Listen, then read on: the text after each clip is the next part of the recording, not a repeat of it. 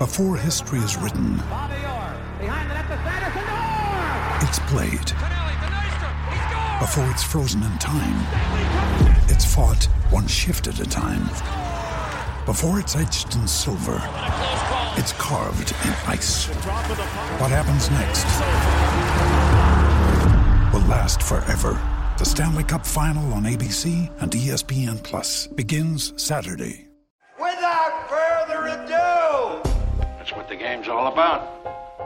All of a sudden, you feel like you can't miss.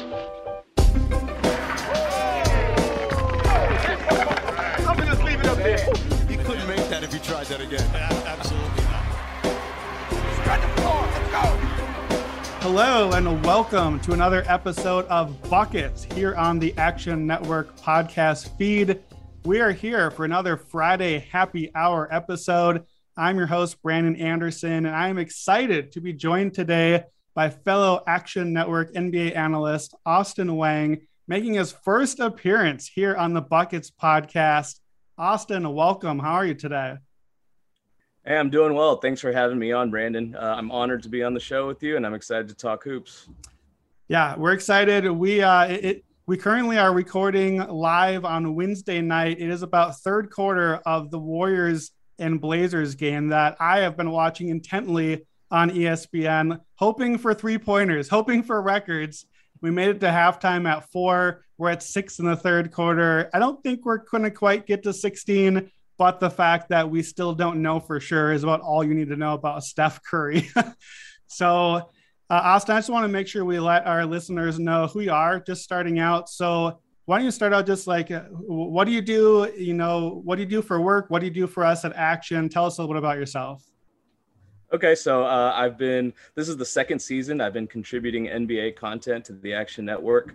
Uh, I'm a CPA by trade, so I have a great appreciation for numbers and analysis. And that's really what I use as a basis for my handicapping, for my articles, for my writing. So uh, those of you that have read my work will definitely see a lot of data driven analysis. Uh, so that, yeah, that's what I do uh, day to day. Um, got a lovely family, uh, two young children, a son and a daughter. Uh, they they keep me uh, energized uh, as well as uh, along with the basketball as well. That's great. How old are your kids? Um, one is one and a half. Uh, that's my younger son, and then my uh, daughter is six. Awesome. Uh, well, Austin, tell the people where they can find you on Twitter because that will lead into my next question. Sure, it's uh okay at a wang, a w a n g underscore h t x. Yeah, so I was looking at that earlier and I was like, HTX, what is that? Oh, I know what that stands for. So, Austin, you are, are you in currently in Houston? Is that where you live? Yes, I was born and raised here in Houston, Texas. So, big Rockets fan, I know. Talk to me about your Rockets fandom. Did you grow up with those 90s Rockets championships? Oh yeah, absolutely. It started all at a very young age. That's the way my family bonded when uh, when I was a child, and that was to watch Rockets games together. And I was eight years old when the Rockets won their uh, back-to-back championships. So that pretty much hooked me for life. I can't uh, can get it out of me no matter what. So uh, other than that, growing up in the '90s, collected a lot of basketball cards, played NBA Jam, NBA Live. I mean, everything pretty much revolved around basketball and and naturally the NBA. So that kind of led to my Rockets fandom, my NBA fandom, and just my love for basketball in general. Awesome. Yeah. Well, Austin is our resident totals expert. So we're going to get to totals in a second. But seeing as how the Houston Rockets are currently on a seven game and counting, perhaps by the time you listen to this win streak, we'd be remiss if we don't at least talk about the Rockets for a minute or two here. So this is a totals podcast. We'll get back to that. But Austin, seven games, seven wins. You, you were what one and 15 one and 16 before that yeah well yeah exactly yeah i'm so excited. Like going into the season you know such low expectations. I went in i went into each game thinking if the rockets could just cover the spread then uh, i'd be satisfied because we're outperforming market expectations. So i was at the game uh, against the chicago bulls when we first got the win and uh, we were double digit underdogs and we won outright obviously and like just the crowd everything you go in with such low expectations and they pull out such a gutsy win and it just you know it was so exciting and fun to watch you know after years of uh, you know watching the James Harden Rockets succeed in the regular season, but just disappointing. You know, just kind of going in with low expectations. It's just been so fun to watch these young guys play. And Sengun, like he's he's one of my favorite players. Watching him, just his footwork, his passing, his vision, it's been really exciting. Yeah, he's definitely one of those guys you fall in love with watching him. He's he's mm-hmm. got so much talent and he's just audacious. He just tries mm-hmm. anything that he wants is on the table. And like yep. he can do it too, which is what's great about it. So it's a fun team fun team to watch, especially now that the games are a little more watchable and that they're hanging in there. Um, so yeah, it, it's definitely a fun team. I think I saw online. You you probably know this. February second, I believe, is when the Houston Rockets can play for the 34th win in a row and break the NBA record. So we're, we're down seven. We got 27 yeah. to go. So maybe this will be a record podcast. Maybe Steph will break the record while recording, and then we'll come back to this when Houston hits the record in February. What do you think?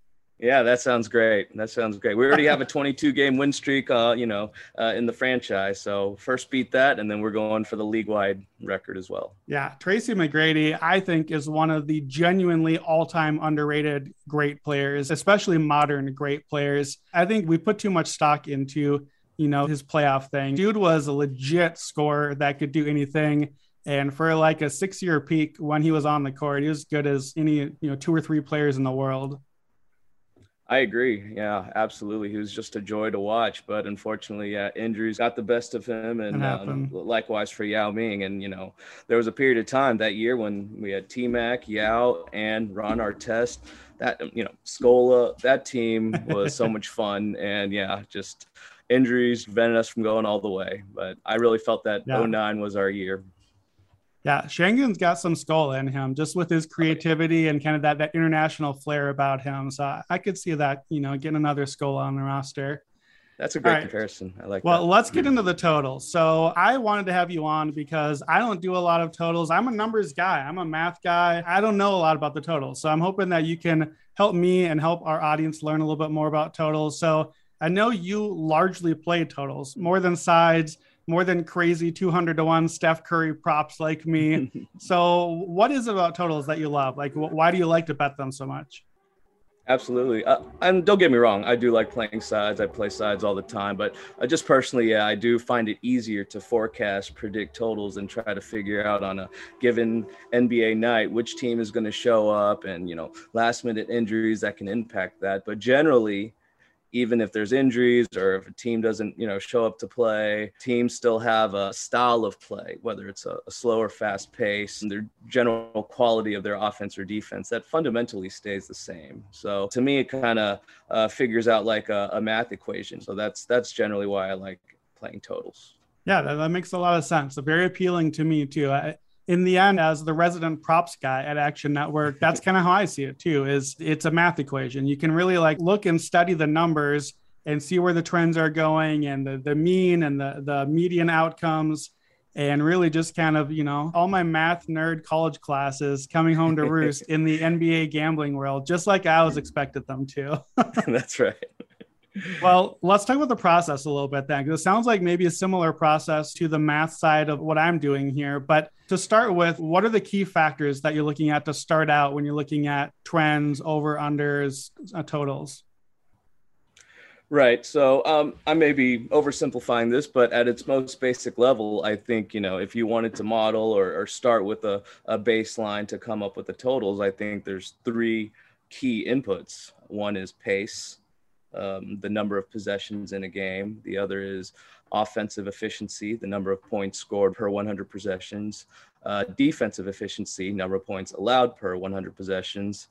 And so those three inputs you can, you know, put together, uh, you know, forecast what the pace will be for a given game, um, and use the offensive efficiency and, and, defensive efficiency numbers to come up with a projected score for each team. And so how you forecast and model that effectively? Uh, that's sort of the tricky part, right? And, um, you know, there's lots of other external factors that you want to factor into uh, your day-to-day process. Um, so other factors I like to consider are, you know, the three-point percentage, three-point defense. You know, three-point volume is still high in the league, even though sort of overall offense has been dipping sure. this year.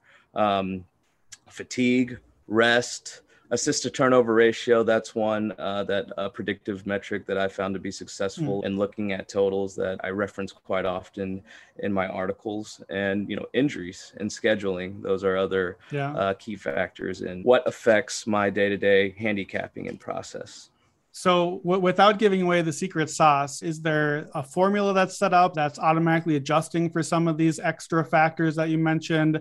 Or is that like a manual process where you've got a few of the key things and then, you know, at the end of the night or top of the morning, you're like, okay, well, I noticed this team is on a back to back. So let me adjust accordingly. Like, what, what's that part of the process like for you?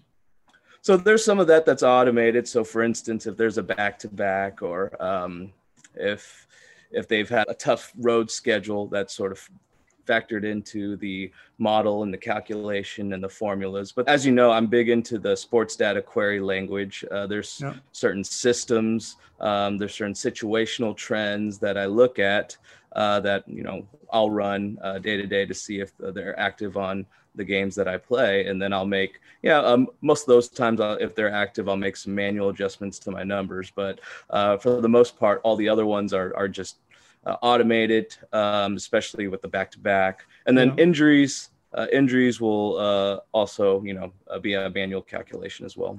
Yeah, that makes sense.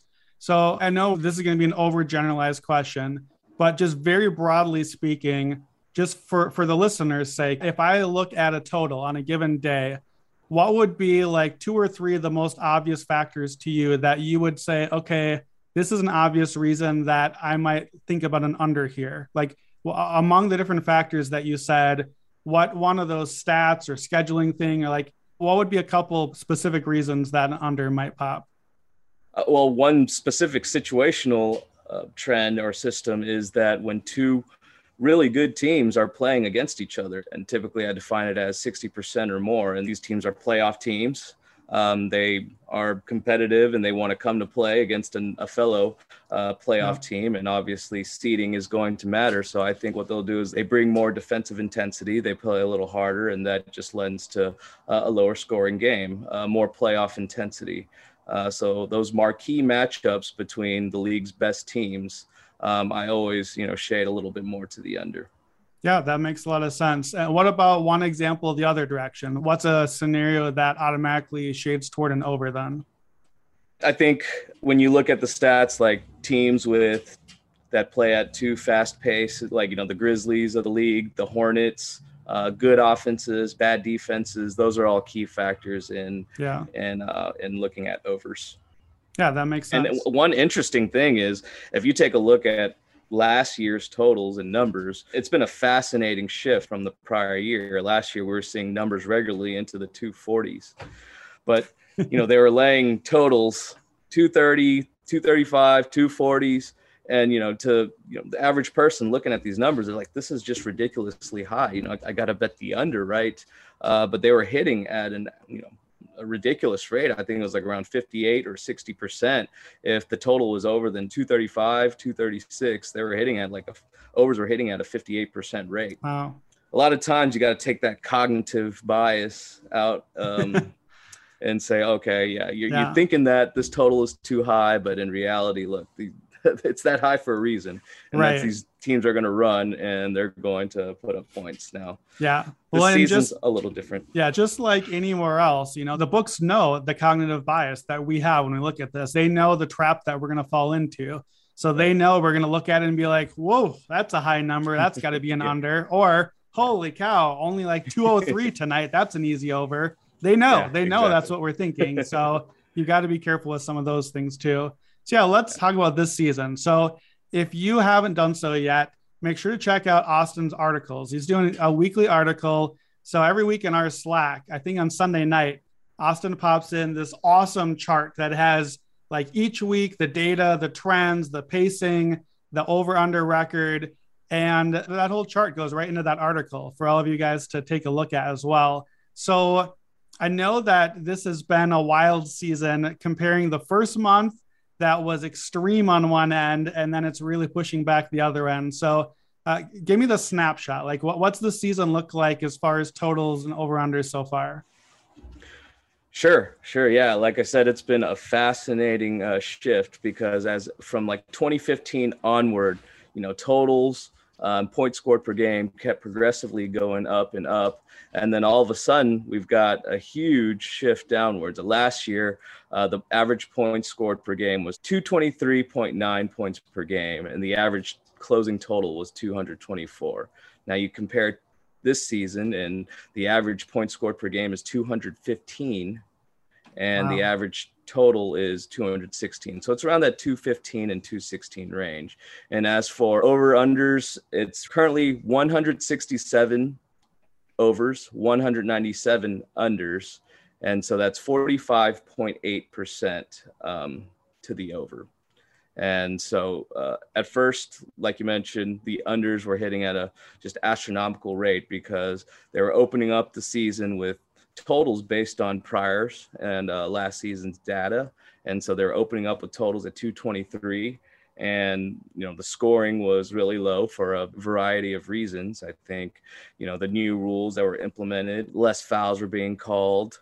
Um, you know i think fatigue uh, plays a big factor into yeah. it. These teams played a really uh, condensed uh, season last year with lots of back-to-backs.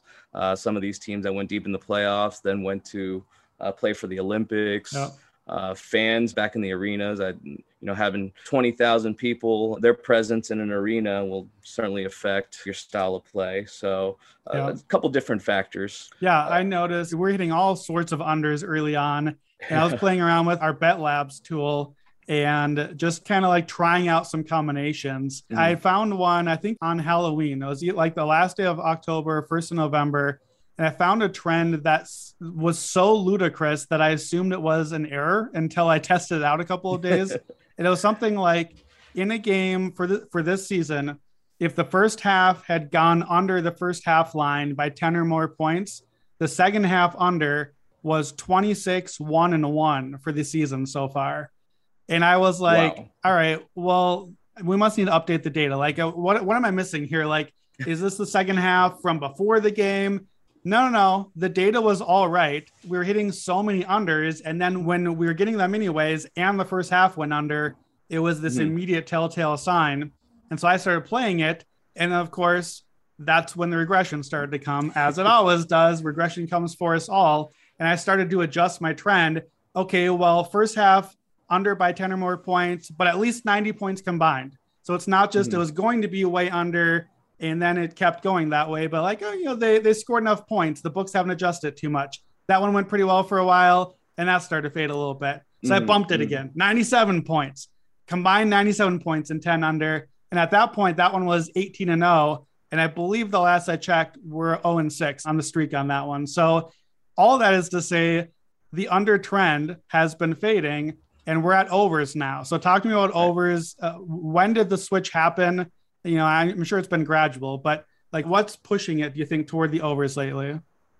Yeah, so it started two weeks ago. So, okay. um, so the week starting in November 22nd, the week before Thanksgiving, that week overs hit at a rate of uh, 30 uh, and 22 to the over, 57.7%. The week after, last week, went 27 and 20 uh, one push for 57.4%. So that's two consecutive weeks where the overs have outpaced uh, the unders. And I mean, overall, it's a combination of the offense has been improving. The offensive yeah. efficiency has increased over the last few weeks. The three point shooting is um, is increasing as well. We saw a few weeks earlier on in the season that teams are shooting like 34% from the three, way below what you know they've been shooting the last several seasons, and we're seeing like Usually it's been like 36, 37.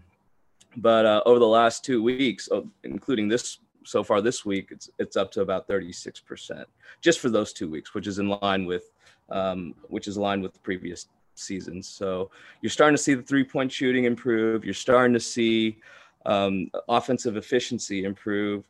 Uh, one thing I noticed was that there were uh, slightly more free throws and fouls being called. So maybe uh, hmm. the the refs aren't swallowing their whistles as much as they did earlier on in the season when they were making a concerted effort to yeah. uh, to enforce these rules. So all those factors combined, plus you know the books have adjusted and now making those totals lower uh, to align with you know what what the teams have been scoring. But now that the offense is steadily improving, uh, I think we could still see some overs for maybe the next week or two before uh, the books adjust once again, like they always do.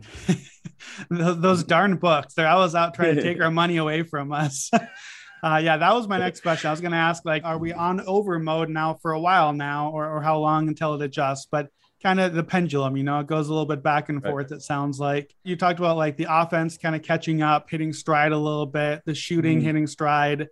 Do you expect, like, when we talk about overs for a couple of weeks and then maybe it starts to catch up, is that because the offenses and shooting will have plateaued, or is it because the books will have started to readjust their lines for it, and we'll, we'll keep seeing some of that improvement happening?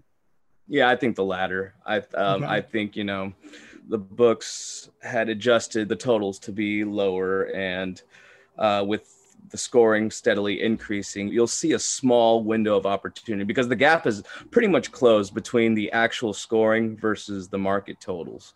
I mean, if you compare week one, you're looking at the average closing total was in 223, 224, and you know the average scoring was down in 216, 217. And slowly, you know, week by week, that gap started to close. So now we can see that the average point score per game uh, and the market total is hovering around that 215, 216 range. Uh, but if the offense is continuing to improve a bit, then you know we can see an increase in scoring, but it won't be long before the market adjusts itself. Yeah. So I mean, I think there's a small window of opportunity that um, at this rate, overs can. I think there's still opportunity for some overs to hit, but like I said, not for long. not for long, but we've got a window here. Uh, who are the teams that, even as these overs have swung in our direction, what teams are still dragging things down? Are there still teams over these last couple of weeks that are really crushing the unders? Can you guess which team has the most unders in the NBA? So I think that I've seen. So I'm going to guess that still is true that the Lakers are it. Is it LA? Okay, no, the Lakers are um, more to the over, but I was uh, saying more yes. to the under um, is the uh, Golden State Warriors. Ah, so, yes, you know that makes sense because we think of the Warriors all wrong. We think of the Warriors as this high flying, gunning offensive team, mm-hmm. and it's their defense that's been historic so far. So yep. it makes sense that. And you know, you want to bet on Steph Curry points. You want to bet on him breaking the record. By the way, six of 17 early fourth quarter. and it's not fun betting against Steph Curry making points. Mm-hmm. So that makes a lot of sense. Yep, absolutely. Their defense just incredible this season. Um, I mean, sort of looking at their trends, they're nine, three, and one uh, to the under in their last 13. Um, they are hitting the unders at uh, the highest rate uh, in the league. So um, 70% to the under. Wow. Well, you know, I uh, probably should have factored that into my Steph Curry to make 16 threes in a game that they would maybe go under. This game uh, certainly is looking under with Portland here. What about that Memphis OKC game? You know, the 73 point blowout. How much, especially relatively early in the season, does that screw up the numbers? Like, is that an outlier that you have to kind of ignore, or is that not that big of a deal? Um, I don't think I look at it that way. Um, I, I, think I overall I'm looking at at a macro level, uh, averages on a macro level when I'm doing this type of analysis. But when you look at it team by team, yeah, those types of scoring performances from the Memphis Grizzlies and the OKC Thunder, yeah, you've got to make some adjustments there, and and yeah. especially for those extreme outliers, right? So, sure. Um, so that's definitely well, something you have to take into consideration. Yeah. So we know that probably at least for a bit that we're leaning toward overs here, but I want to get dig into your article a little bit before I wrap up here. Talk about some specific teams. So uh, some teams that might be actionable in these coming weeks. And of course, this is never evergreen. This is actionable for a week or a couple of weeks, and then the trends start to catch up again. So again, we're recording on Wednesday, December 8th right now. So we've got data through the night before. So I know that last week, or in your article, you had written about the Hornets and Rockets last week. So talk to me about what was the angle you were looking at with them, and how did that go for you last week? Right. So the Charlotte Hornets had already been hitting um, a lot of uh, a, a, huge streak of overs, but the main driver for me thinking that they will continue was the absence of Mason Plumlee. Uh, so Plumlee got injured, and in turn, they were playing. Uh, his minutes were replaced by PJ Washington, And so, you know, that combination led to, you know, worse defense, better offense, and a faster pace. So I had no doubt in my mind that, you know, that combination would continue to yield overs, especially for the next week. They had some very favorable matchups against some teams with uh, not so good defenses, including the Houston Rockets. So I thought the overs would be a good look um, for the Charlotte okay. Hornets, and they ended up going four and zero to the over. So I was really pleased with All that. Right. Uh, Houston Rockets, same um, sort of the same concept where they had at the beginning of their win streak, they had benched uh, Daniel Theis and uh, you know moved uh, Christian Wood back to the center position, Jay Tate to the power forward, and that really opened up the spacing for um, some of the three-point shooters on the team: Garrison Matthews, Armoni Brooks. I mean, they already played at the fastest pace in the league, so now add in some more efficient offense, and I thought that uh, they would have a good opportunity to have some high-scoring games, and they went three and one to the over. So those All are right. the types of angles I look at, especially with injuries, right? Because kind of going back to Charlotte Hornets as an example. Um, last season, I going the other way, uh, there was uh, Cody Zeller got injured, and so he was replaced in the lineup by Bismack Biyombo. And so right then and there, I'm like, okay, their offense is going to suffer, their pace is going to slow down, and their defense is going to uh, improve. Uh, yeah. But you know, the market books were still seeing the Hornets uh, as a high-scoring team. Uh, we're laying out quite uh, large totals. So I use that opportunity to find those market inefficiencies and hit on some unders there. Yeah, I like that. Seven and one is a pretty profitable week. So we can do more of that. You'll you'll be a frequent yes. guest. We're getting hit seven and one every week. so let's talk about the two that you had this week then as we wrap up. So I know you got the okay. Raptors and Heat. It looks like one team you're trending over and one you're going under on. So let's talk about the over first since we've been over centric. Who's your overs team for now? So similar to uh, okay, so the Raptors, um, similar to the Heat, the Heat set the tone early in the season with their stifling defense and and grinded out style of play, and so they started off the season four and one to the under, but then completely did a 180 and have gone 14 and five uh, to the over since then. So the market continues to expect these low scoring games out of the Heat and and price their totals as such. So, but now with Bam Adebayo out for a few weeks and, yep. and Jimmy Butler dealing with injuries of his own, you know, their defense is really going to suffer. And, you know, without, in, in the absence of Butler, you get more playing time for Tyler Herro. Um, and I think it just improves their offense overall, makes their defense worse. And uh, I think there's a good opportunity for them to continue their overs. Okay, yeah, that makes a lot of sense, especially with Bam out and uh, you know Jimmy a little bit banged up as well. So Heat overs, we like that. What about the Raptors? The Raptors. So uh, Raptors have been quite the enigma this season. They, they started sure off with the defensive first attitude, and you know one of the league's most feared defenses, and just sort of after a, a couple of weeks, it, it all changed. So I, I, did some research, and in the seven games during the month of October, the Heat had the seventh best defensive rating in the league. But in the month of November, they were the worst defensive team in the entire NBA. So, you know, the absence of Anunoby and um, you know. Hurt and Siakam's return, you know, may have helped their offense, but uh, not so much their defense. So. Uh, definitely appears that over the last week and a half, they've, they've been addressing and uh, correcting these defensive deficiencies. So um, last week, all three of their games went under. Okay. Uh, their offense still hasn't looked great. Uh, they scored 102 points last Sunday, but you know didn't break 100 points in the four games before. Uh, so I like them to um, continue with the unders. They their game went over tonight, uh, but uh, I think with their recommitment to their defense, I think that uh, low scoring games are in the future for the Toronto Raptors. Yeah, they've been a hard team to get a good read on. They're they're kind of all mm-hmm. over the place, and it doesn't help that they can't get consistent lineups with the injuries that they have coming and going. So it makes yeah. sense that their profile is continuing to mm-hmm. shift a little bit as well.